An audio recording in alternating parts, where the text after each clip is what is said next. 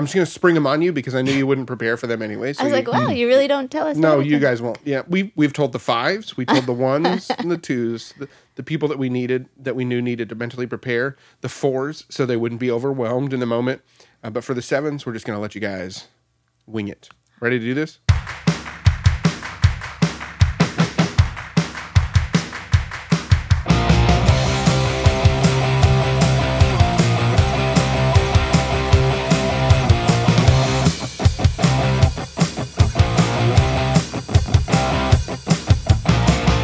Well, hey everybody, and welcome to the debrief, a weekly Q and A show from your friends here at Sandals Church with Pastor Matt Brown. We are normally doing tough questions to real answers, or any order you want to put that in. But right now, we are studying the Enneagram. We got Pastor Matt Brown in the house, ready to take on some questions about the number seven Yes. enthusiast on the Enneagram. And you got some of your uh, most sevenest, wildest, and craziest friends. Yeah, one of my actually one of my best friends, Matt's a seven, and then we have Kelly, who is.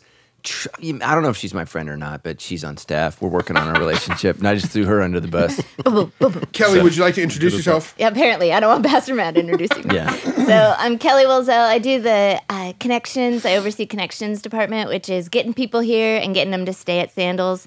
Uh, so all about the people. Actually, uh, uh, as in your role here on staff, Kelly is directly responsible for kind of all the logistics that have gone on behind the scenes as it relates to real workshops and this whole discovery process. So let's just put in like a, a quick pause right now for everyone who's listening to this right now to mentally applaud you in their head and thank you and your team for all the work you've Yeah, done. to she's help them know fantastic. themselves. She's done like literally most of the work in terms of putting this together. Her and Tammy, and so a lot of if, if you're appreciating what I'm teaching uh, in terms of the sermon material, a lot of that content came from Kelly, and so her work with Tammy. So we're just super thankful for her and just their contribution to all of this. And so she's been such a champ.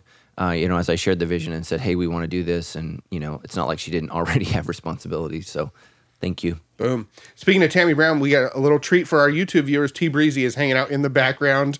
Uh, so in, in, enjoy that. Okay, Matt Albee, you want to introduce yourself to us? You're just a friend of the, Sure. of the fam, friend of the show. Yeah, long time Sandalite, long time listener, first time caller.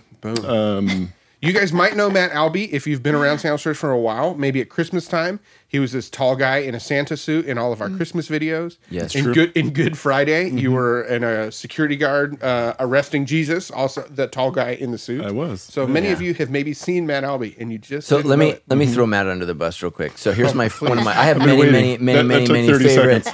Matt Albee stories. But one time we were in Hawaii, and so uh, especially this one particular area where I like to swim is really sharky. So I pay for a kayak. The swim is really sharky. I Is pay that for a phrase? kayak. Yes, I pay for a kayak for Matt Albee to swim next to me. So, I mean, to, to paddle next to me while I swim. I'm going to swim a couple miles out on the ocean, and his sole job, he has one job, is to keep me in eyesight. And if there's a shark, I got to jump up on the kayak. and so I'm out in the middle of the ocean, and you know I, I'm focused on swimming, and I'm not looking up. And so I just stop and I think, where is Matt Albee? And I look up, and he's like a mile away. Seven and out on his kayak, 100 yards. staring at this island that they've created. It's like a fake island, and he's just over there having all kinds of joy. And I'm like, man, I picked the wrong dude to kayak with me because I literally could be eaten, and he wouldn't even know where I was.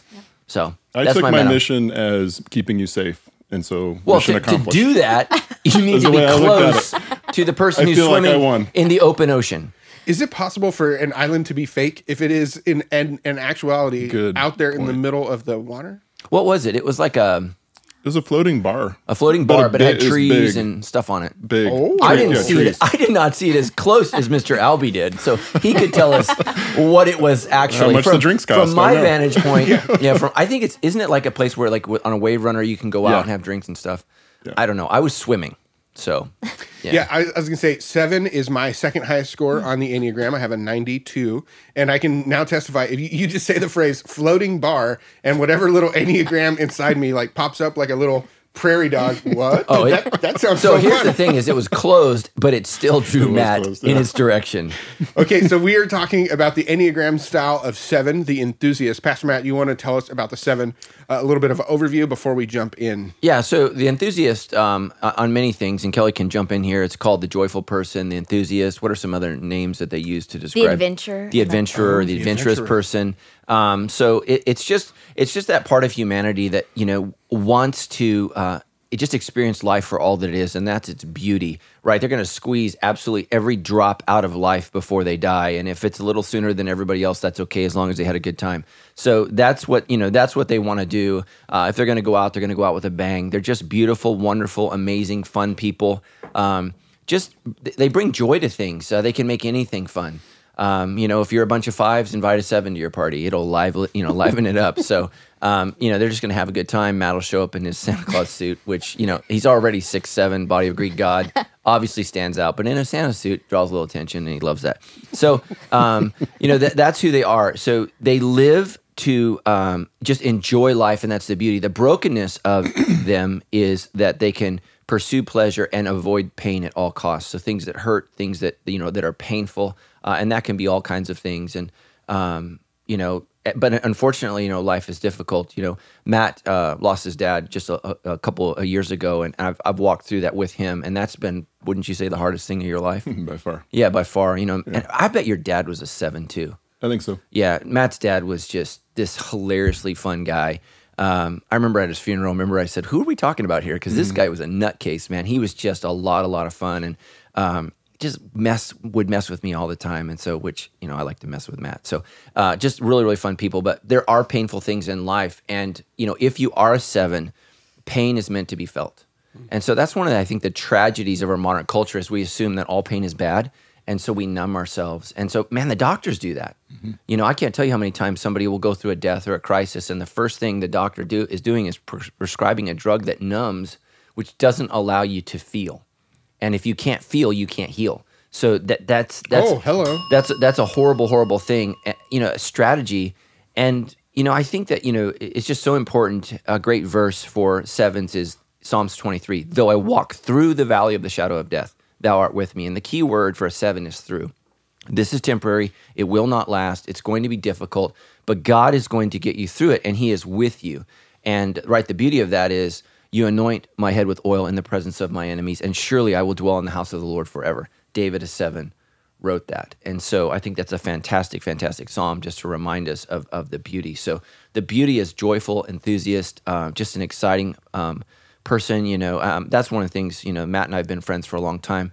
Uh, I love being with him is because it's always going to be a good time no matter what we're doing. We have a good time and we enjoy ourselves. And um, he's just kind of a nut, and I and I love that about him. And the same thing with Kelly. You know, Kelly brings just life um, to so much of what we do at Sandals Church. I actually met Kelly when my first daughter was going to CBU, and there's a lot of boring meetings that you have to sit through, and it's just really, really not exciting. You know, you're writing all this money. You're not right. You're writing a check for all this money. You're you're for us, it was our first kid going away. It's very, very sad. Mm-hmm. And then here's this bright light, Kelly, up on stage, who just brought joy and made me feel very, very peaceful about what was going to happen for my kid and my mind be okay. College is a positive, positive experience. And I said we got to hire this gal. And then I found out she went to our church, which was man, that's great. So, um, anyways, we stole her from CBU, and we're very, very grateful for that. And uh, they're wonderful. So, you want to add anything to the seven that I that maybe I missed? So sorry, I just sprung that on you. I think uh, some of what we will come out is uh, the resiliency that comes from positivity. Mm-hmm and I think that's an important thing uh, that gets overlooked, mm-hmm. uh, and the depth that can be present in a seven, uh, which is what I think Matt and I would both say uh, we're concerned about is that people wouldn't see us to be authentic or to be to have depth. Uh, because they're seen as flighty and fun, and mm-hmm. which is great, but there's more to us than just that. Yeah, yeah we actually have some questions on that specifically we'll get to in a minute. Um, let me let me ask you guys this: as you kind of explored Enneagram and learned about the different styles and types, maybe we'll start with you, Kelly, since you've been a part of the Enneagram process and rollout here at Sandals Church. What kind of what did you learn about yourself, or was anything surprising to you? Just when you said, "Okay, I'm identifying as a seven, what was that like for you? Uh, initially, I it was a feeling of well, okay, that's a given. uh, but I was mildly disappointed hmm. because I thought, what's the value? Like, hmm. how important is this? Like, oh, I can make people happier. I can make people smile. Like, I, I can't take over countries and I can't, mm-hmm. you know, all these others that have these huge strengths. And to say, oh, well, you're lighthearted. Oh, that's great, you know? Uh, and so I was a little uh, disappointed initially uh, with what it revealed in me, some of the insecurity uh, I already had uh, came out through that, uh, but it's given me steps toward uh, transformation, which I didn't have before. Yeah. So let me interject there. So, you know, I I think a lot of us, we assume that our number, we can't be a leader. And that's one of the things I've been trying to do is pick out leaders in the Bible from each number. And so David is the seven, and David is a fantastic leader. And so one of the things that sevens can do when they're healthy is here's how their positivity and joy is they can inspire others to a vision and help drive them along in a positive way. Sevens can make things happen, and they actually make great leaders. They're great, great leaders because they're visionary. They see things that um, maybe somebody else can't see. And so, um, so you know, I have some seven in me, and, I, and Matt has some three as well. Do you have three? So here's where the seven is is uniquely different from the three. Is the three sole purpose is okay? This is going to make me make me successful. The seven says this is going to bring joy to the world and make it better. And so let's do this. Let's let's make this happen. And so um, that's the wonder of if you have a seven that you work with or you're married to a seven is they see the end goal and they drive um, you know the family the business uh, your small group to something better or greater because it's good and um, you know we talked about uh, in the sermon uh, psalm 16 11 uh, in the presence of the lord is uh, pleasure forevermore that part of you know f- for the seven is and, and that's how god is reflected is in the end man it's a good time. It's a great time. I mean there's, there's a reason jesus describes heaven as the great banquet the great great party the great celebration and he's speaking that into a culture you know we all get invited well probably not sevens but most of the other numbers get invited to parties they don't want to go to um, but in the ancient world, you know, you didn't go to a party. You didn't you didn't get celebrated. That was something uniquely reserved for the rich and the famous. And so Jesus is saying everybody's invited to this party and I'm going to throw it for you and you're all going to eat, you're all going to feast and remember um, you know, he's he's speaking that to the vast majority of people who starved on a regular basis. That is not even a concept in our modern world. Uh, you know, obesity is the challenge of the world now, whereas starvation was the challenge for most of human history. So he's saying you're going to be taken care of, your needs are going to be met. It's going to be amazing. And so that's what the seven needs to remind themselves is in the presence of God is joy forevermore. Otherwise, they can be like Pinocchio and they run from the father, become an ass, and are sold into slavery because of their passions. And right, that's that's the ancient truth of that old old story and and so they run from that and right you run from your conscious the little cricket uh, jiminy cricket that's your that's the i- implanted of what's right and wrong in, your, in your mind and nope i'm going to run from that and then ultimately swallowed. And uh, you know and that's a symbol of death. I mean it's, it's an, an incredible story of a symbol of death and he comes back to life like jonah and then runs to the father and it's and then becomes real after he's experienced sorrow. So that's enough on that. I want to write a book on that. Just i haven't figured out what i want to call it but just like you know truths from old fairy tales that, that we need today or something like that but because people don't read them anymore so Can you guys talk about just how you've uh, experienced the unhealthy side of being a seven?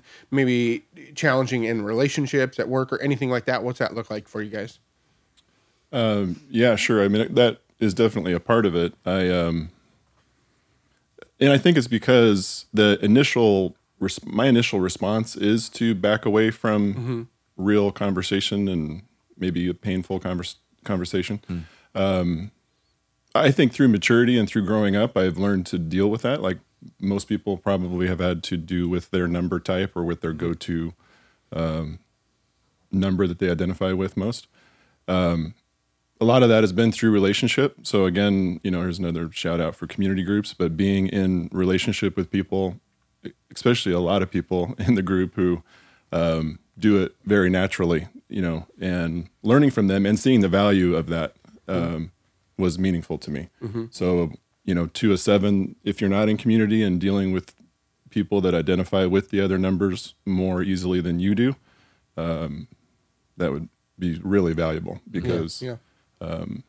yeah, but I, I think I saw the question on one of the Instagram. But it was like, how do I get a person to identify with their pain?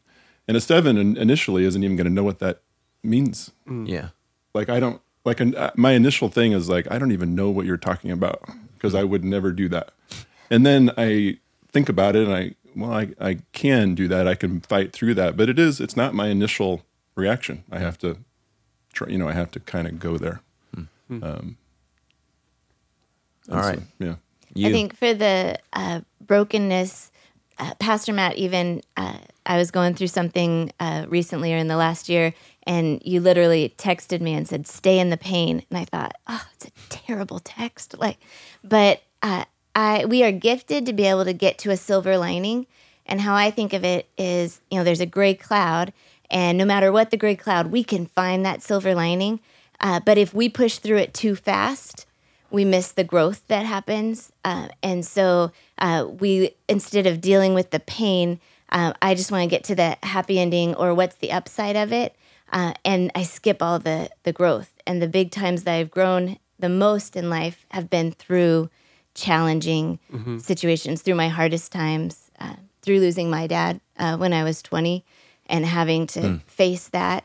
Uh, I think that's why I'm now able to have more depth of conversation and be in people's pain a little bit more, is because I uh, dealt with so much of it uh, through that experience. Yeah, and I think sevens are great at being there for others in their pain. It's it's feeling their own that's the challenge.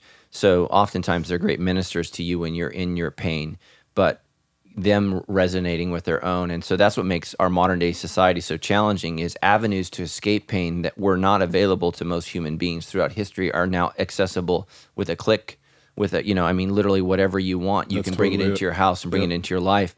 And um, you know, pleasure is a great numbing tool for pain. So temporarily feeling better. So that can be alcohol, it could be drugs, it could be sex, it can be porn, it can be uh, all kinds of things. And so if you're a seven, you've got to learn to, like Matt said, surround yourself with community and stay in the moment. So um, you know, the challenge for a seven um, is you know lifelong deep relationships and so a seven can have a lot of great because they're typically great with people great with relationships fun to be around and so they'll, they'll be a mile wide but an inch deep and so so we talked about um, i love this verse that we picked in this sermon jonathan made david it's so important he made david swear again an oath of loyalty so Jonathan is loyal, but he's like David, right? I need I need you again to recommit your friendship to me.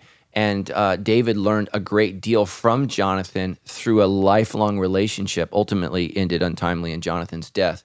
But you know, it's over time. You know, Matt and I have been able to have conversations because we've been in a relationship for 20 years. Difficult conversations, uh, both ways, me to him and him to me. But that doesn't happen if you run from relationship. You have to stick in the relationship. And the same thing happens in marriage. It can happen in a job. A seven can assume, okay, this job isn't fun anymore. I got to go somewhere else. And so they jump from job to job, career to career. And then ultimately, in the end, that brings more financial suffering, all kinds of pain in the end because they didn't stay in the moment and work through difficult things. And so, you know, if you're a seven and you're young, work is work. It's not called fun. Yeah. And so Matt and I have talked, you know, at length about that. You know, Matt has to do a lot of unfun things uh, because he provides for his family Yeah. and he's putting kids through college. He doesn't, you know, like doing a lot of what he has to do, but he does it because he likes and enjoys providing for his family. And so this that's what the seven has to do is I don't want to say you have to trick yourself, but you have to find the fun in what you don't enjoy and figure that out. And um, you know, I just had to text an employee this week who actually told me, you know, work sandals doesn't feel like fun; it feels like work. And I responded, "Well, it is work, right? Surprise. And that's and that's okay." Um, and, and so part of what we do is working through our feelings and staying in that. And so if you have seven, you're going to get bored really quickly, and it's you know, you know, what's my purpose? And you got to be careful. You know that that uh, screensaver on your computer of an island that you just want to run away and get to can really really rob you of the joy of where you are. And so seven is my second highest score. And uh, my, my wife and I used to joke about my porn, and you remember what it was. Um, my, Tammy would come home from work and she'd say, "How long have you been on, spent on porn today?" And what she meant was, I would look at and Matt's laughing uh, for hours. I would look at real estate in Hawaii. Right? I can't afford it. I don't have a job there, and I'm literally clicking house to house to house. Really, it's, ten, it's 10 feet under lava. Yeah, All oh, those houses Yeah, Matt, Matt, at yeah. literally so, right. in that So Matt. Matt says, "Hey, weren't you looking at property in Puna?" And I'm like, "Yeah." Um, so right, so God, so can imagine if I would have moved my whole family there, we're, and we're under hundred feet of lava, so that would have been a great move. But and here's the thing: is is I was telling you before the show started, there was a time in my life where I swore that one day inevitably I would live in Hawaii. I don't have those feelings anymore. How I felt in my 30s is not how I feel in my 40s. And so, um, I've learned there, there's there's more out there to enjoy, and so so just know that you know running from pain can actually cause more pain, and so don't be afraid to sit in the moment, especially if you're a parent and you're seven. Have those tough conversations. You know, had David sat his boys down in the Bible and had a conversation, I think life would have turned out very differently. But he ran from the conflict in his home. He ran. He tries to cover up things right? And so, man, it, it, just screws things up. Instead of you know telling Uriah, "Hey, I slept with your wife," sorry, bro, my bad. he gets Uriah killed, but God knows the truth, mm-hmm. and and ultimately, what does that keep David from being able to build the temple? The one thing, so the man after God's own heart doesn't get to build the house in which God will dwell with his people. And that's just sad. So it ultimately keeps him from doing what he always wanted to do. And so so don't be afraid to run from pain. Nobody likes pain. Anybody that tells you they like pain, there's something weird about that person, yeah. right? There's something weird. So what you have to keep in mind is is is the end goal. The, you know, here's the goal. Here's what I'm striving for. Here's what I'm longing for. And um and, and if you hang in there, you can do it. And marriages can get better. You can find meaning in your job, whatever you do uh, you can find joy in the mundane things. You know, I don't think any mom of kids under five enjoys a lot of what they do. Amen. I was literally at the at the grocery store, and I was getting some meat, and this kid's like, "Look at this! Look at this! Look at that! Look at this! Look at," and and I go, "Oh my gosh! Look at the joy this kid has just looking at different cuts of meat." And the mom starts crying, and she's like she's like, I needed to hear that because I do not like him right now. you know, and she's just because this this kid's exuberance is overwhelming to her and it's unending. And, you know, I think she she kind of had that look on her face like someone please kidnap my kid. You know, she's just like this kid. You know, this kid is just you know ADHD all over the place. You face up against the meat counter, which is just gross. Um, That's how I do it at the butcher shop. Yeah. So you know, you just you just you just got to be really really careful and, and hang in there and and just know God can change your heart. He can change your situation, but God likes to change the situation you're in. He doesn't like to change you by changing the situation, and that's what most of us pray. God, change my circumstance when God wants to change our heart, and and that's you know for the seven that's just really really hard is. I'm in this circumstance for God to teach me something and for me to learn something. And you can learn anything in any situation. I think that's important. And so I'm so grateful that you know, I, I have enough morality in me that I didn't run from um, some dumb stuff. And so, and then of course, God, you know, ha- had me marry a six who is loyal and true and, you know, is, is really an anchor to a lot of my flightiness. Mm. But, um, but, but pain hurts. But what hurts more than um, entering into pain is running from it. Mm. So we have a bunch of questions that have come in from people who've identified with a lot of the seven styling through the self discovery tests. So this first one comes in from a Justin, not me, another one. Since the self discovery series has launched, I felt that being a high seven has put me in a category as quote loud, crazy, and wild. Hmm. Does that identify with you guys? You guys are being so so like quiet and, and yeah. Not, yeah. exactly. You guys, yeah, are, you really are. You guys are doing great. Okay. Right I believe these attributes are part of who I am, but I'm also so much more than that. What can I do as someone with a high seven to be taken more seriously, or to be seen as someone who has more value to offer to Sandals Church, but at the same time to be true to who God has designed me to be? Matt's going to go for this. All right, Matt. I'll be Pastor Matt is pointing I've heard, at you. I've heard this whining for a decade. Go ahead.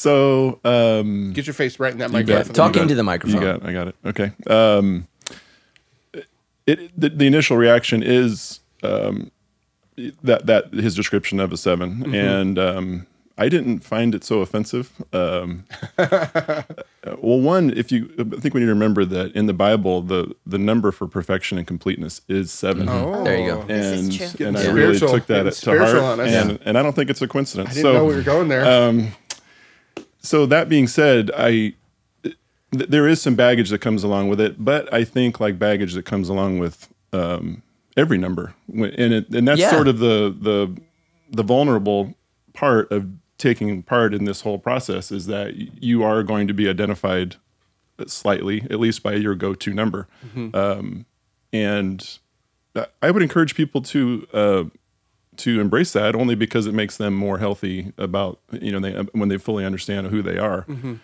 I do get the impression, correct me if you're wrong, but it seems to be this is going to sound weird, but the most enviable number. Like what I hear from a lot of people when they find out I am a seven, primarily, is that oh I wanted to be a 7 mm-hmm. You, you, you hear that a lot, or I wish I had more seven, or mm-hmm. I was disappointed in my seven Score, yeah. Um, yeah. Do you? Yeah. Oh, yeah. And and I, yeah, I don't know what to think about that. I I, I feel um, maybe a little bad about Mm-hmm. it only because I, I I don't want them to feel bad or uh, about that. So Sorry, not sorry. Yeah. Well, and that's why I think the core sin is so important to balance that out because I don't think anybody's excited about gluttony, right. right? So Yeah. that, that You is don't, have that to look, you don't is- have to look at me when you say gluttony. Yeah. There are two actual sevens on the other side of the He table. Yeah. actually got laser focused Yeah. on that. They're not y'all aren't fat, but you got other issues I know about. So and so he he said he was a little. What did he say?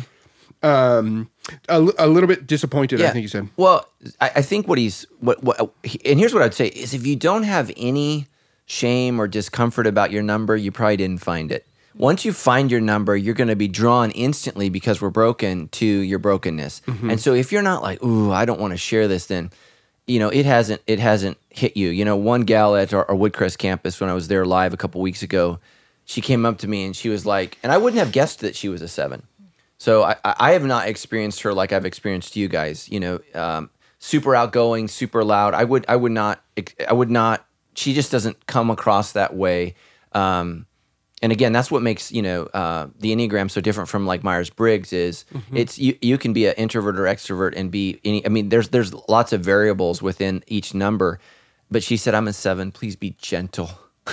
like she's like, please be gentle in your in your in your sermon on the sevens because she feels exposed. And so when you get to the place where I'm talking about your number and you feel exposed and you're nervous, that's when you know, ding, ding, ding, we hit it. Yeah. And you're a little like, oh, um, you know, because we're all we're all a little worried. Just like you know, I don't want people to know that my core sin is lying. That does not feel good. You know, deceit. You know, yay, team deceit. Uh, you know, I. Um, no one wants to be slithering, you know, unless something's wrong with you. Sorry, Harry Potter reference. Slytherin. Yeah. Mm-hmm. Slytherin, yeah.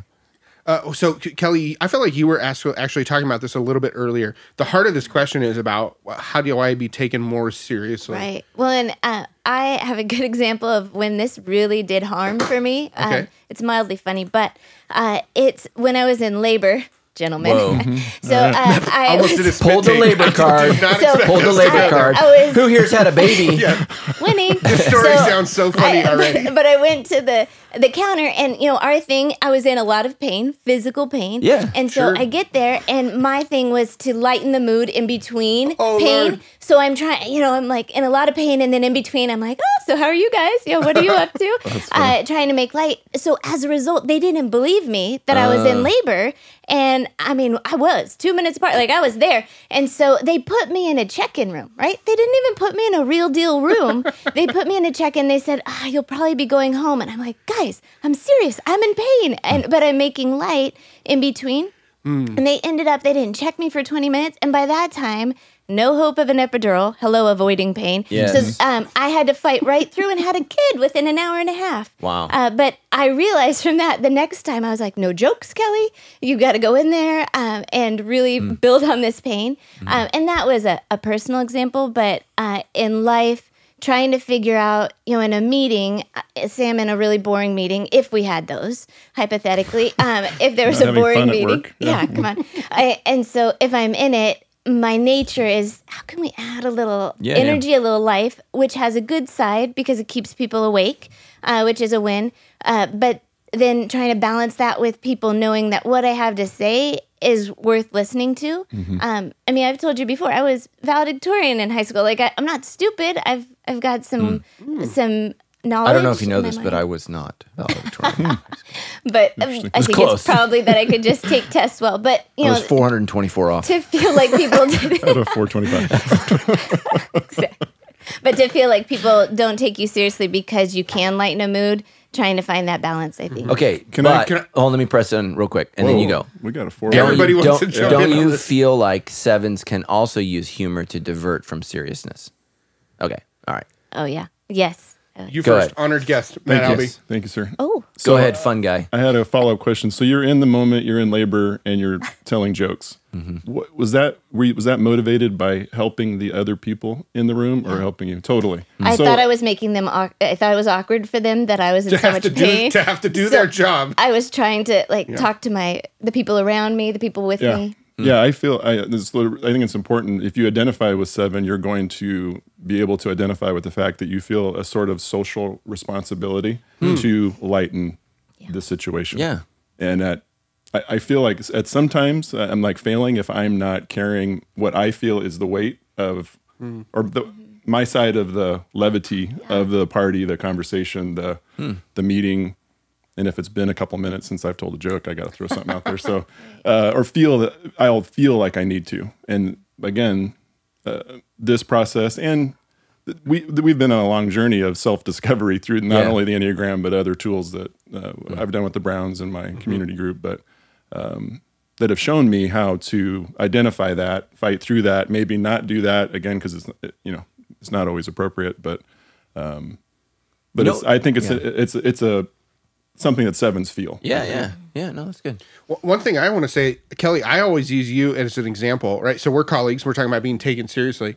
I do a lot of training for like hosting and being in front of people here at staff, and I frequently use you as an example because we're sometimes in boring meetings together. And one of the things I think that you do is, is really great is you always get up and you stand up and you um, when you're talking, which basically is a to me it's a signal to everyone else in the room. I am taking this moment seriously right now. Whereas other people, it'll just come to them and they'll kind of do throw their part out, do their contributions. But when there are times of meetings that you you're responsible for, you stand up and own that. And I think that's actually really, really great. And it's a signal, hey, I'm taking this seriously.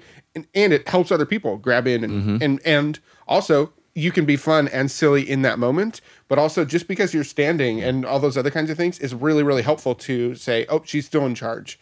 So I don't know. Anyways, I frequently use you as a good example of somebody who goes above and beyond what you would just have to do in a normal moment to really own a, a piece of thing that you're responsible for. So and mm-hmm. that's one. Just stand up more, maybe. I guess is what I'm saying to all the other sevens. stand up in your life and um, just have conversations standing. I don't. I Yeah. don't know if that's helpful. How have you guys, because you're both in leadership positions at work, how have you guys, when motivation, joy, and fun is not working to lead, how do you shift into the difficult conversations? Because I know you've had to have them, you've had to have them at work. How, how do you do that? Because for some people, it can be a little unsettling when the fun guy, gal, Yeah. is now saying, hey, get your crap done. Because, right, sometimes you, you have to have, sometimes people aren't motivated by your enthusiasm. Yeah. Right. So, h- how, how do you do that? Because that can be hard for a seven. Yeah, and I, I think it comes off uh, super unexpected for the person because they sit down and they're used to you encouraging them. Um, you know, we love to motivate and inspire and build them up, and so having to have a conversation that feels like the opposite of that, uh, I I feel like I have to preface it like this is going to be uh, a different kind of meeting. Yeah, yeah. Uh, because otherwise, you take them out at the knees and they don't even see it coming. Because most of mine, they don't know it's coming because I don't dwell on it. Uh, we don't dwell on the pain. So I'm not every time I see you thinking about this area we need to talk about. I, I just see you, I can compartmentalize, and I'm like, oh, it's good to see you. I can act like things are fine. And then when we get in the moment, that's when I address it. But if we don't prep them in some way, Right. It, it really throws them off, uh, off their game. Yeah, I would agree. I mean, it just I think you can see the shock sometimes when you you're you've prepped yourself and you're really serious about whatever it is that you have to say, but that other person knows you as the light, funny person. Um, it, it's it can be shocking. So um, just being aware of that and how you deal with people. Here's a question I think you guys are just going to love. This comes from Jennifer. How can the seven learn to deal with, process, and sit in pain instead of running away with it? From it. I have a, uh, one thing that I thought was great a couple years ago. That movie came out, Inside Out, and it was Yeah. really about a 7 It really it was about a seven. Uh, if people haven't seen it, it's that cartoon, and and the main cartoon emotion was joy, and then she kept trying to put sorrow in her circle. In fact, in one point Yeah. in the movie, she actually like paints a circle and keeps her in there. Um, I, I really resonated with that, and I thought they did a brilliant job of talking about, at least from the sevens perspective, the the the give and take or the conflict that the mm-hmm. joy mm-hmm. in us feels initially, and then by the end of the movie, she's learning that sorrow has its place, mm-hmm. and to be healthy, you know, you got to let sorrow come in too. And Yeah. so, um, I think that answered the question, or in a, it's just an analogy that I've Yeah. used to that I thought was helpful for me. So we have a seven who's pointed to a cartoon. Hey, I'm I'm on I'm tracking with it. I love that movie. Made Yeah. sense to me. Yeah. Uh, so I think having to remind myself uh, the ultimate joy that comes from working through the hard things. Uh, I still have to relate it to joy in some way. Yeah, yeah. Uh, because otherwise, it, it's hard to get motivated to push through. But if I can figure out what the long term joy would be, like hard stuff in marriage, thinking through what it could look like later on and the joy that could come, uh, the hope of redemption, because we have a lot of hope in us. Uh, and so the hope and the ideal still being an option out there uh, helps me to trudge through. Uh, but it's a constant reminder. Uh, I think like I can forget so fast. So I have to say, like, oh, wait, I was going to stay in this pain. Like, I wasn't going to avoid it. I was going to stay in because of this. But if I lose sight of that long term joy uh, or I can't see it, uh, I think if you, once you can't see the light at the end of the tunnel or what you're aiming for, um, depression can happen. Um, and depression, when you are a strong seven, uh, is so hard and so damaging um, because it's against our, our whole self is about pulling people out of hard things and trying to see the positive. And if we get to a spot where we can't see the positive, oh, There's that's just it. no escape. It Has a feels dark like hole. you're no escape. Yep. So you guys, Right. Okay. So what Matt just said. So the fear of the seven is mm. being trapped, and so that's so that's the fear of pain is that I'm stuck in this and I can't get out. And so right, so that's the enemy lying because we can all get out over time, and um, you know we're, we're not trapped in that. So the seven desires to be free. So it's free to experience, free to live, free Yeah. to have fun. Um, so like work is not freeing. Res- family responsibilities are not freeing. Sometimes church cannot feel freeing. Serving, right? So all of let- let's just call it adulthood. Um, you know, because I'm watching my. We, we were both in the same boat. Matt and I were watching our our children uh, engage in adulting, uh, and it's not it's not easy for Yeah. them. Um, but you know, we're trying to coach them in that. But we sometimes we have to coach ourselves and say, okay, I'm going to stay in this. And I think that's why a lot of people struggle with marriage, especially if you're seven. Right, dating is fun Yeah. right? The anticipation of sexual intimacy, although most people nowadays start sleeping together before they get married, but the anticipation of, uh, and even, right, the joy of a wedding, like the joy of this big celebration and this big party. And then all of a sudden, you know, you're, you're doing the work of life, taking care of the kids, getting jobs, right? The dishes have to be done. The house has to be clean. Like these things are real things. And so, um, they're joy suckers, you know, if you're not, if you're not careful. And so you just have to remind yourself, um, of, of what the end goal is and, and, and where your heart is. So, um, anyways, I was going to say you you guys both have mentioned dealing with the loss of your father as being a growing moment of pain for you. H- How did you sit with your pain or yeah, own it, accept it and not run in those moments and grow? I'm, yeah, it- it- I'm oh, two years. It will be in June, and so it's still very present. Um, well, your dad died suddenly and it was unexpected. yeah, It was like shock. yeah, and so for the first, I actually can say that for the first year and a half, there was no escaping it. Even um, it was, yeah. Ever, pre- I'm getting a little emotional too. That's but, fine. um, your dad was awesome. Yeah. Um, Yeah. but- so I see some light in that now. You know, for the last six months, I can feel like I'm sort of out of that darkness. Um, uh, but it was hard, and there, yeah, and because there was no escape, it was even more tough. Because there, yeah, it just it's too it was too big to get around. I mean, I could distract myself and that's the tough part about um, I will say to sevens or if you love a seven, um, it- just allowing uh, one allowing them to be distracted at times because they need it to feel like themselves, um, but just being careful too because it can be damaging. What they choose to distract themselves can be can be damaging. So um, there's something to be careful. If you are seven or love a seven, just keep you know keep an eye on that. Yeah, and I was really young. Uh, I was 20, so that was 20 years ago. Had you done any traveling before your dad died? No, it's what inspired the Okay, that's what I was curious. Uh, so uh, but just like you, the reason it was so impacting is that it was one of the few things I couldn't figure out how to escape the pain. It was one of the few moments of pain that I was like, no, nothing can escape this. Um, and it's in college, which is supposed to be like this great time of your life. And for for me, I look back and I don't recall laughing for like a year, uh, which is close to death for a seven. Um, and so that that was a really low point. Um, it was also the time when um, I understood the Lord the best, um, and that's why I'm so thankful for that. Is that I had to depend on Him through that time, and I had other people coming and saying, "How did you get through that?" And it gave me an that pain gave me an opportunity, and has changed the course of my life. It's why I went into overseas missions, not just to escape. Uh, that was uh, to really use my life for good and another way of getting the most out of life. But Yeah. Yeah. So part of you know the liberal criticism of um, the the the um, the Christian God is that what God uh, that is love would require His Son to die. So that's one of the big criticisms when you get into kind of a philosophical criticism of the God that we believe is good, and and I think that the reason is that death is a unique pain.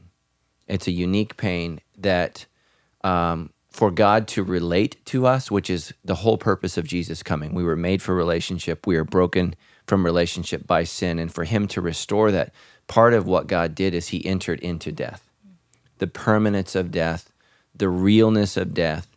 Uh, it was very, very real. It broke literally the body of Jesus and the heart of God.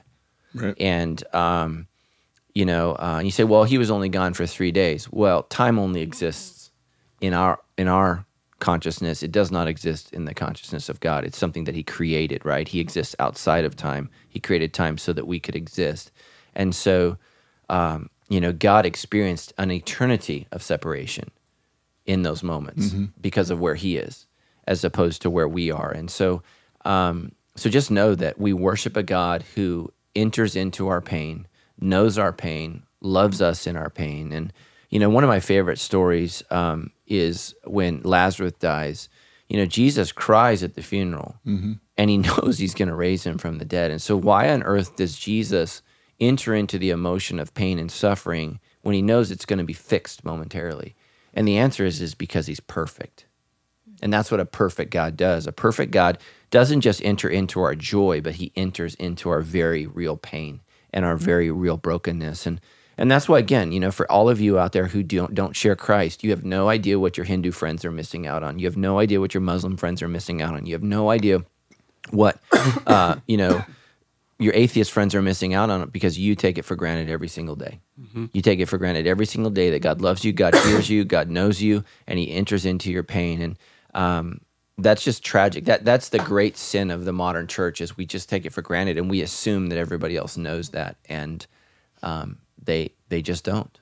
So So let's talk about the core sin of gluttony for the seven, right? All four of us at this table score sevens in the 90s or above, but I am the only fat one. So, so what does what does love food, gluttony look like in your in y'all's life?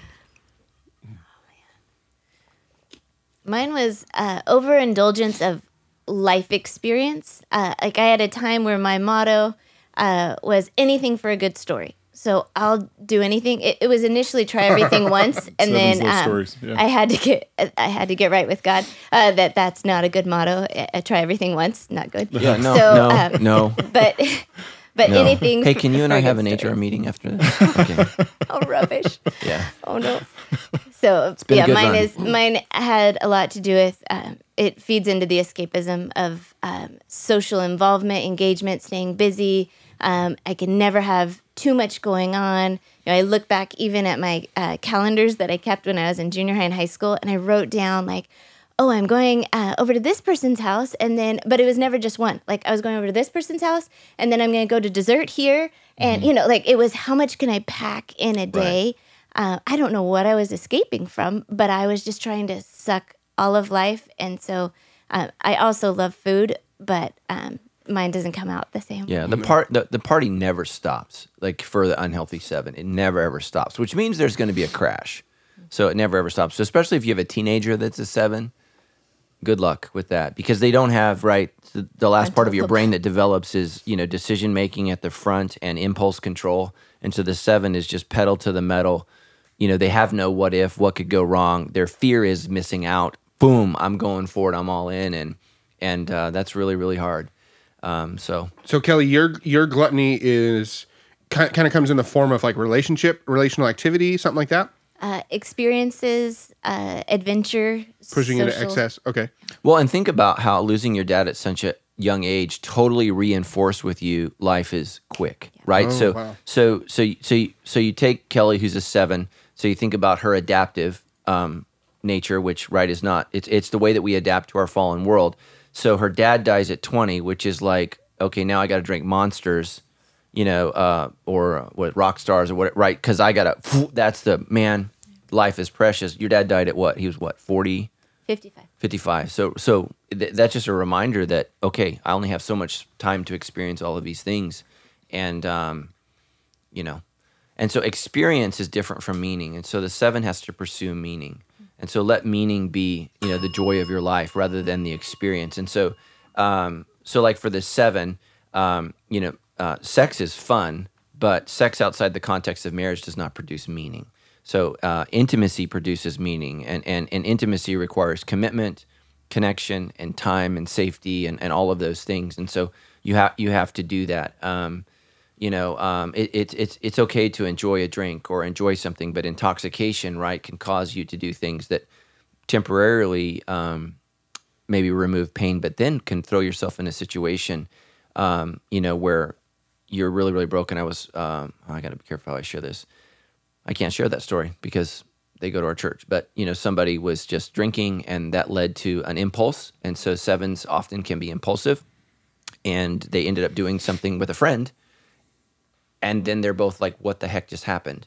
And then they had to share that with their spouses, and it was it's just bad. It's bad. It's bad, bad, bad, bad, mm-hmm. bad, and mm-hmm.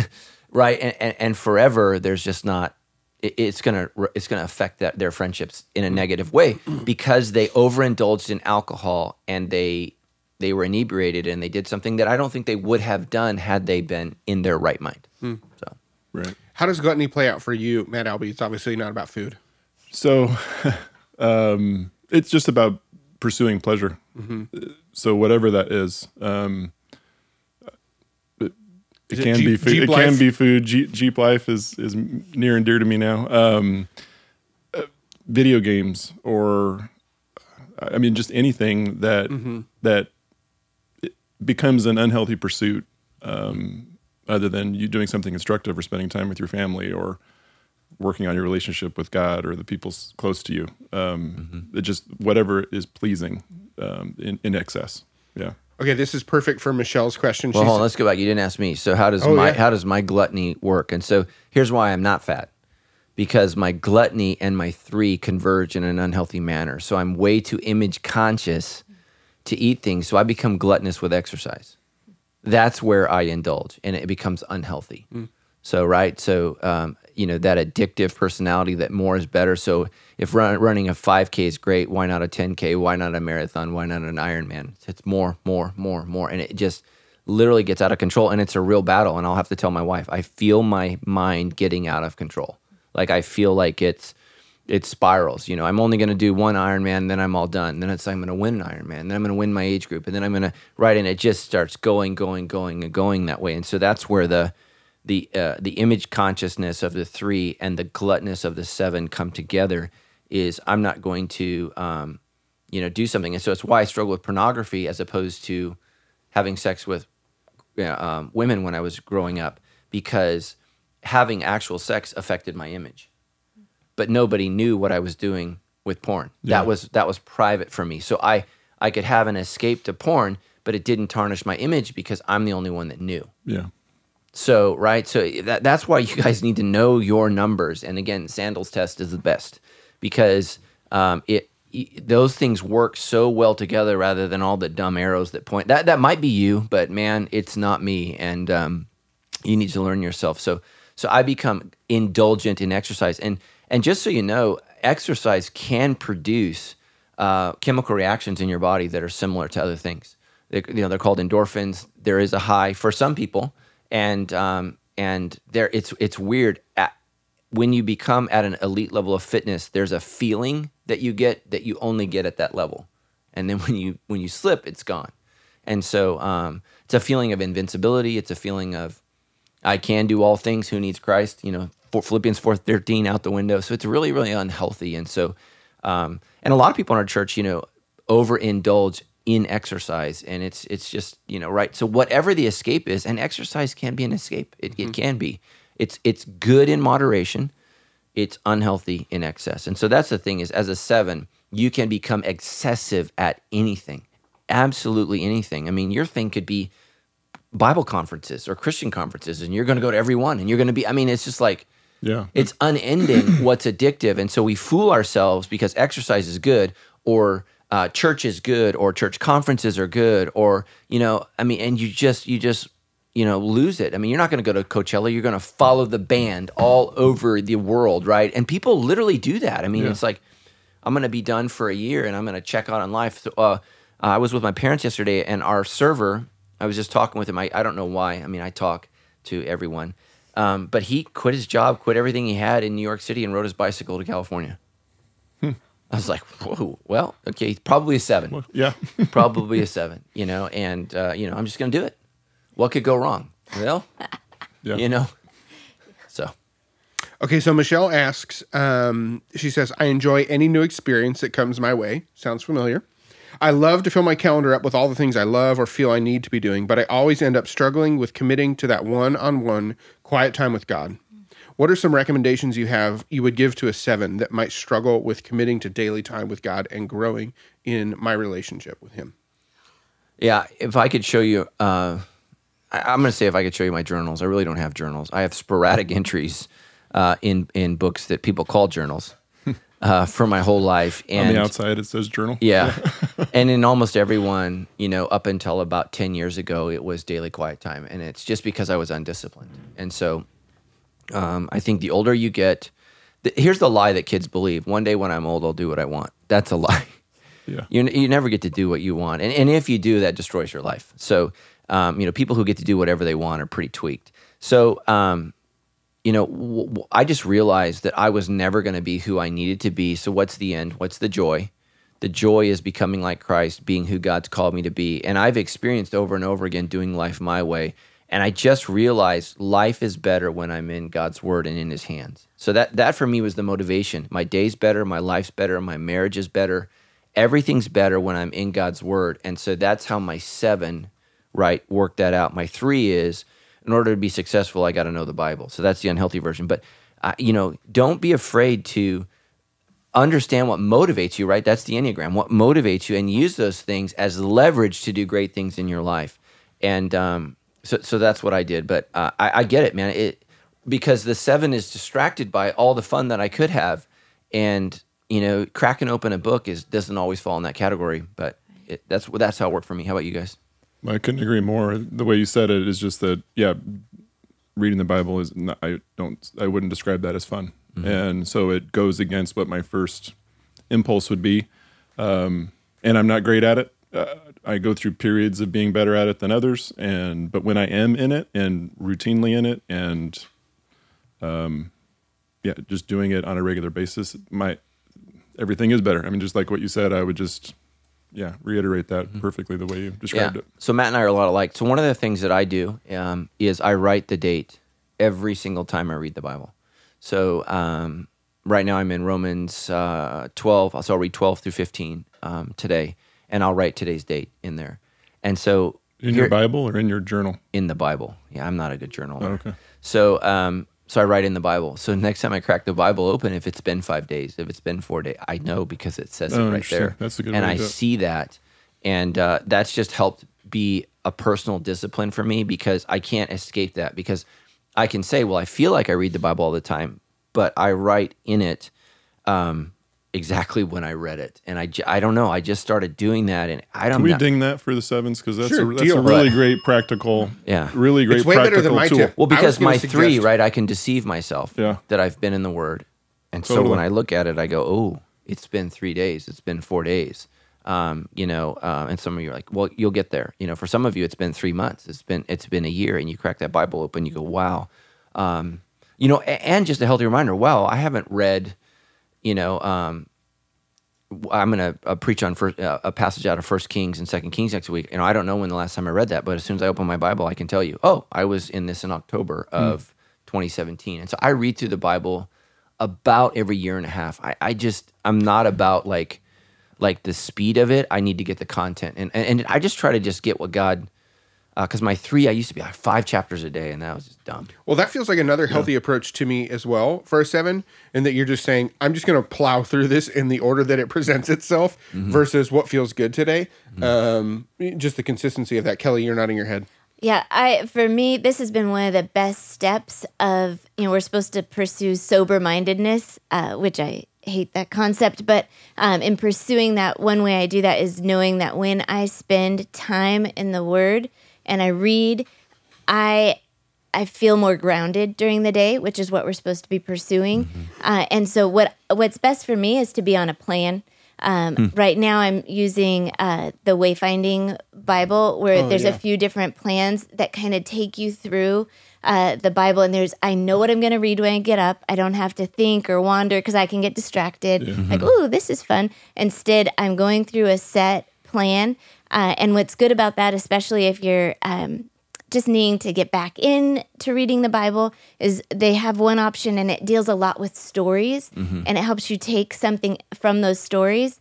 Uh, but sevens, we love stories. We love a good story, and the Bible is chock full of them. And so um, I've actually found it to be a really fun part of my day, um, unexpected, Yeah. that I look forward to because I get so much out of that time. Yeah. So a couple things. You know, I, I recently have taken up uh, puzzles. Um, so Alzheimer's and dementia runs in my family. So um, it's a it's a serious issue and probably something at some point you know I'll face. Um, just because genetically it's just a, a challenge for us. And so at first puzzles were very frustrating to me because I'm a seven. There's not immediate gratification. It's not. I never would have called it fun. Um, but here's the thing I've learned is, uh, you know, Tammy picked like we had a couple easy ones, and then she picked a really really hard one, and it's really really frustrating. And I can only do it for about a half hour at a time, you know, finding one piece. Right. But here's the thing I noticed is at, at staring at the puzzle, and at first everything looks the same, and as you've stared at it literally for days, weeks, and now months, all of a sudden I see nuances that I never saw before, and I go, oh, that's where that piece goes. And that's the way the Bible is. At, at first, it all feels the same. wow. It doesn't make any sense. But after you look at it for a while and you give yourself time, you're going to see nuances. And so people always ask me this question How on earth did you get that out of that story? And it's because I've been staring at it for a long time. And I see things and I start, so, so I I start putting the pieces together. And I think God is a, well, I don't think God is a genius. God is a genius. And so what he knows is he's, he's written his word in such a way that it is it's easy for the beginner to go in the shallow end and it's deep deep enough for the the greatest mind in in, in all of creation to study forever it's both and um, you're going to get out of the bible the you know whatever amount of time that you put into it that's just the reality and seeing how pieces connect and go together and um, you know I, I just would encourage you just look at it and and ask questions get a study bible i actually bought that bible for tammy i think two christmases ago I actually love it. Get the NLT. Anybody that tells you the NLT's, you know, the the last thing you want to do is translate the English. I just I just don't understand. Uh, and dumb Christians say things. Well, you know, the King James is the only authorized translation. Yeah, authorized by the King of England. We're in America, so read. Read the NLT, read the TNIV, read the newer translations that take um, uh, English as you understand it and put it into context. And that's just really, really important. You know, if you want to go study the Hebrew and the Greek, fine, go study that. But here, I got bad news for you. The Hebrew that we study, that's probably not even the Hebrew that Jesus spoke. It's Masoretic Hebrew, uh, 11 to 12, 13th century Hebrew. It's just very, very different. Language changes. Just like we don't speak the language that Shakespeare spoke, right? I mean, even the even the Jews, language changes over time. Moses, his Hebrew probably looked a lot like Egyptian hieroglyphics. That's the Hebrew that Yeah. he spoke. So, like, just just to burst your bubble, that, that that's just the reality. It's okay, and God knows, man. Uh, people died. They died so you can read the Bible in your language. And you know, uh, William Tyndale, you know, Wycliffe. These guys, they gave their lives. They they died horrible deaths so you could read the Bible. And um, um, You know, right now as we speak, it's you can't get a Bible in North Korea. Mo- many parts of China, you can't get them today. And to, in Iran, you'll be imprisoned and executed for distributing Bibles. And um, read it. So, Well, consider my bubble burst. Uh, also, m- much love to all of our overseas show friends. We do love you. yes, Um, okay, two show. two last questions. Um, this one comes from Crystal.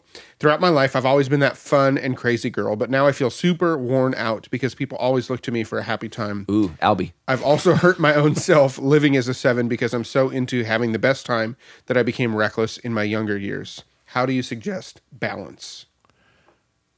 you got to retrain the people in your life to see another side of you. You've mm-hmm. let your personality run loose too much, and it's fun. Mm-hmm. I, I another analogy. Apparently, I appear, or think in analogies a lot, but I think of like my personality as I used to have a German short hair pointer dog hmm. that Okay. wanted to run. What's your five score? Nothing. Really? Yeah. That was very five. Ten.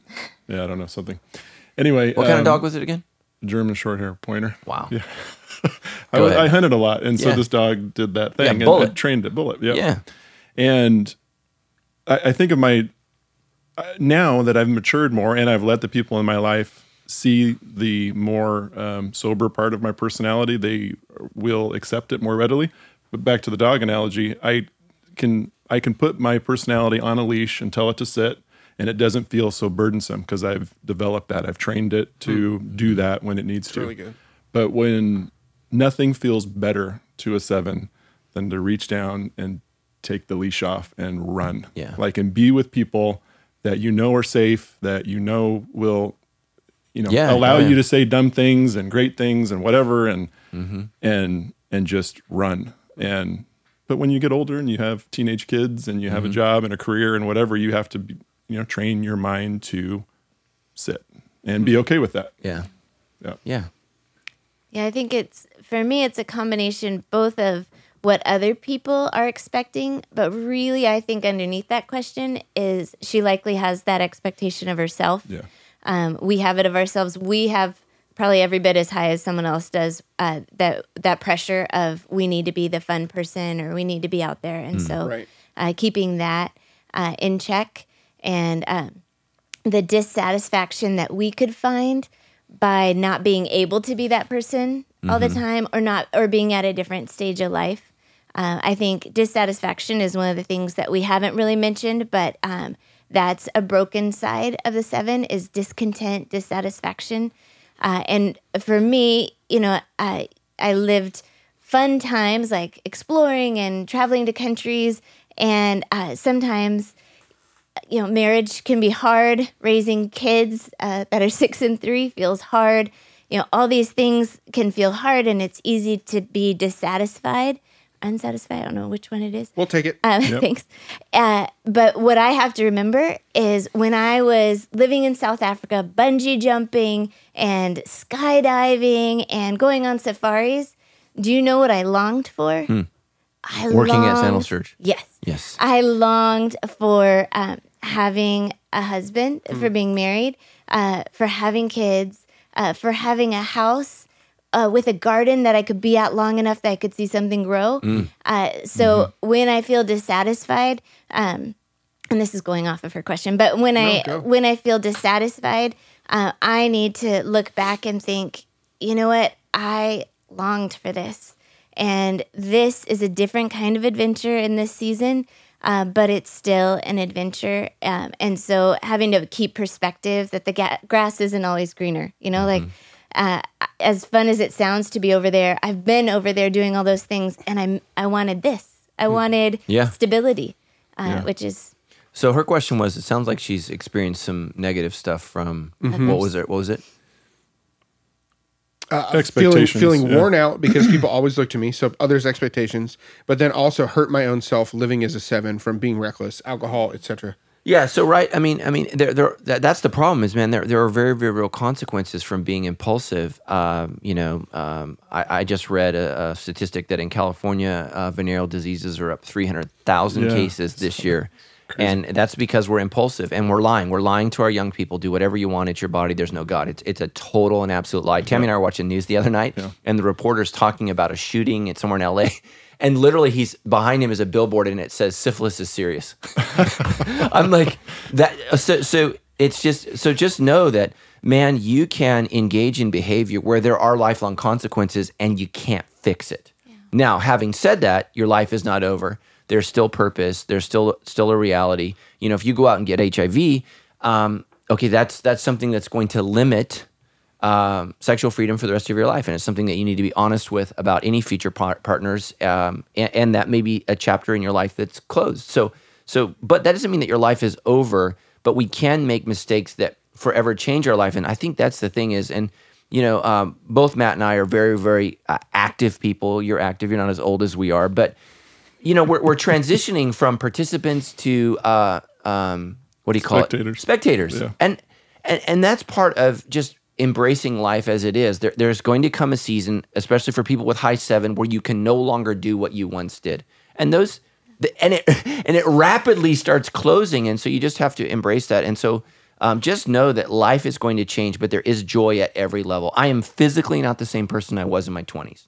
It's just it's just not true. I, I mean, you know, people say age is only a number. They're all liars. It, age is a real thing. Yeah, it especially in really, your 40s. It really It affects real. you, and and and and, and you know, you start sensing that, feeling that, and so if you've done things in your past that were reckless, that were whatever, man, grieve that and then confess that and say, Lord, help me in the future to not, because here's the lie it can't get any worse. It can always get worse.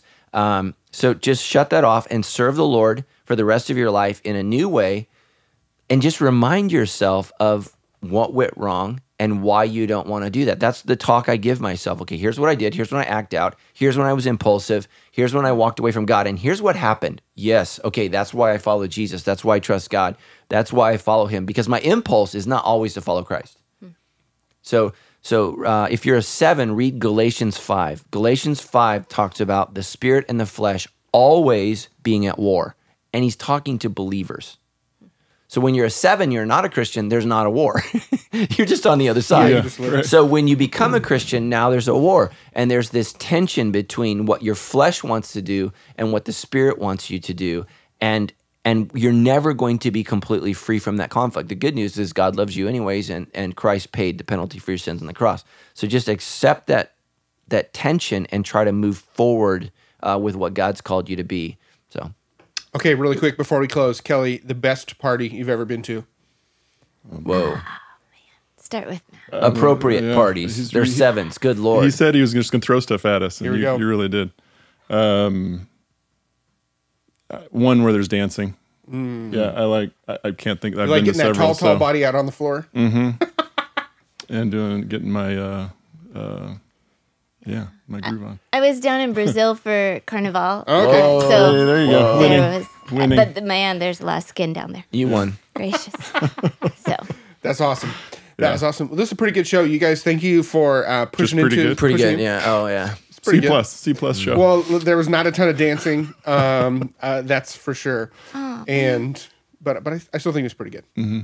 Thanks, Thank you for coming on. Thank you for joining us. Thank you for the the highs, the lows, being real, all that good stuff. thanks for having Yeah, us. Love you both. Yeah, love you Go too. out See there, go out there, sevens, and live your best life, or not, or put it on a leash. Oh, my God. I know. I, I was, like, he's got a good story. You Hold should. You need to ask Producer Kelly, our, our- producer Kelly. what our best stories about being No a story. seven are, because that's That's what I was really hoping I don't think he agrees that this is his But it wasn't- story. It's a pretty It good wasn't a story. party. Yeah. No, it's Producer good. Kelly, can we keep going? Okay, here we go. All right, oh, let's. Where, Oh no. He knew Perfect, better. perfect. He just let it roll. Matt, Pastor Matt, do you need to set this off? No, go ahead. Just ask him. Okay, what Matt Albee? It's Oh, your you're best. asking me. Pastor Matt wants you to tell. Actually, T Breezy is requesting a story about a plane and an airplane and a bicycle or something. this is a Brown's favorite story. Yeah. Okay, here we go. a friend of mine owned a plane, and we were maybe a couple years out of college. His grandfather, I should say, owned a plane, and he had become. He was in the process of becoming a pilot, so he had flown the plane. Young times. sevens, do not do this. Matt's a moron. This sounds great. This is like terrifying. Go ahead. so keep we, so we had, we were out shooting pool and hanging out and doing whatever, and we're like, hey, let's go over and uh, take the plane up. And um, so we think that's a great idea. And he he wasn't qualified in this plane. He'd flown it a couple times, but Yeah. So we get over to the Did you airport. mention it's also night? It's night. Yeah, it's That night. was- Just, that's what I was just, thinking just so about you when know, he said certification playing pool. process for day flying and night flying is a completely different process. he So go. sounded confident, and so we, it was like one in the morning. We go over to the airport, and we You look break at the, into the airport. Well, yeah, okay, well, Tell the story. Jeez. They break into so the we airport. break- well, hold on. So not, not where his plane was. We didn't have to break Oh. into that part. oh, So it was we- another airport that you broke into. Right. Okay, well, okay, I'm okay. getting there. So we get in the plane. There's not gas in the plane, and his grandfather is going to be flying the plane the next day. He knows this, and so we're, it's out at Redlands, and so the only all night pump is in Riverside. So I actually say, well, there's enough gas to get up in the air, and then you can just coast to Riverside. I mean, it's like right there. Somehow that logic flies. We get up in the air and we fly to Riverside, only to find out that the pump was not open that night. So now we got a plane with no gas That you've stolen. that we've borrowed Stolen. without permission, and now it's in Riverside, and um, he's freaking out. And so we call one of our friends, and he brings down. She actually brings down. Uh, we start siphoning gas out of planes that are around the airport.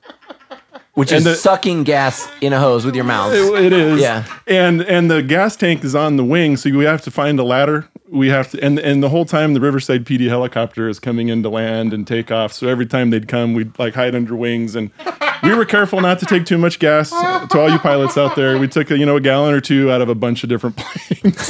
That just means you had to suck to jumpstart the siphon on all those different planes. So we Oh, get it to gas, we fill it up, we get in the air. Now there's too much gas.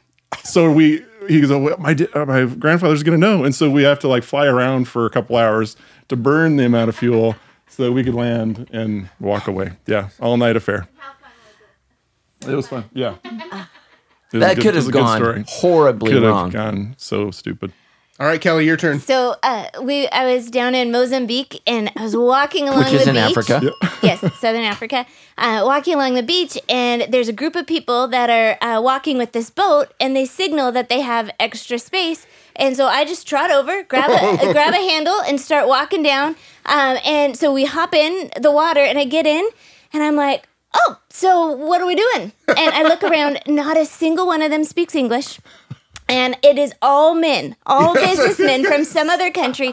Thankfully, my poor sweet friend, who probably has a lot of six in her, uh, had jumped in with me because she's like, I, I don't know if you're supposed to go in. She's loyal. So She's I'm, being loyal, I'm yeah, out there in the middle, uh, and then they give all these signals to jump in. They give a language, I don't know what it was, uh, to jump in. And so I was like, oh, sweet. I get all my uh, like little snorkely gear on, and I jump in. And it, what they were signaling was there's a whale shark right next to the boat. So I hop in, and a whale shark is like the size of Yeah, Texas. yeah. And so I'm in there, and I'm like, you know, backpedaling like crazy, trying to get out, and they're dying laughing because no one can communicate with me. Uh, but it was the cheapest boat ride available Yeah. because I wanted to go out Yeah. on a boat, and uh, it, I'm sure I helped liven that sweet woman's life up, and we blessed their business trip.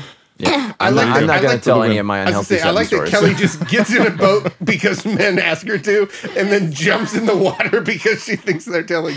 yeah, what could go wrong? Wow. I'll go ahead and tell your story. No, Yeah. no, no.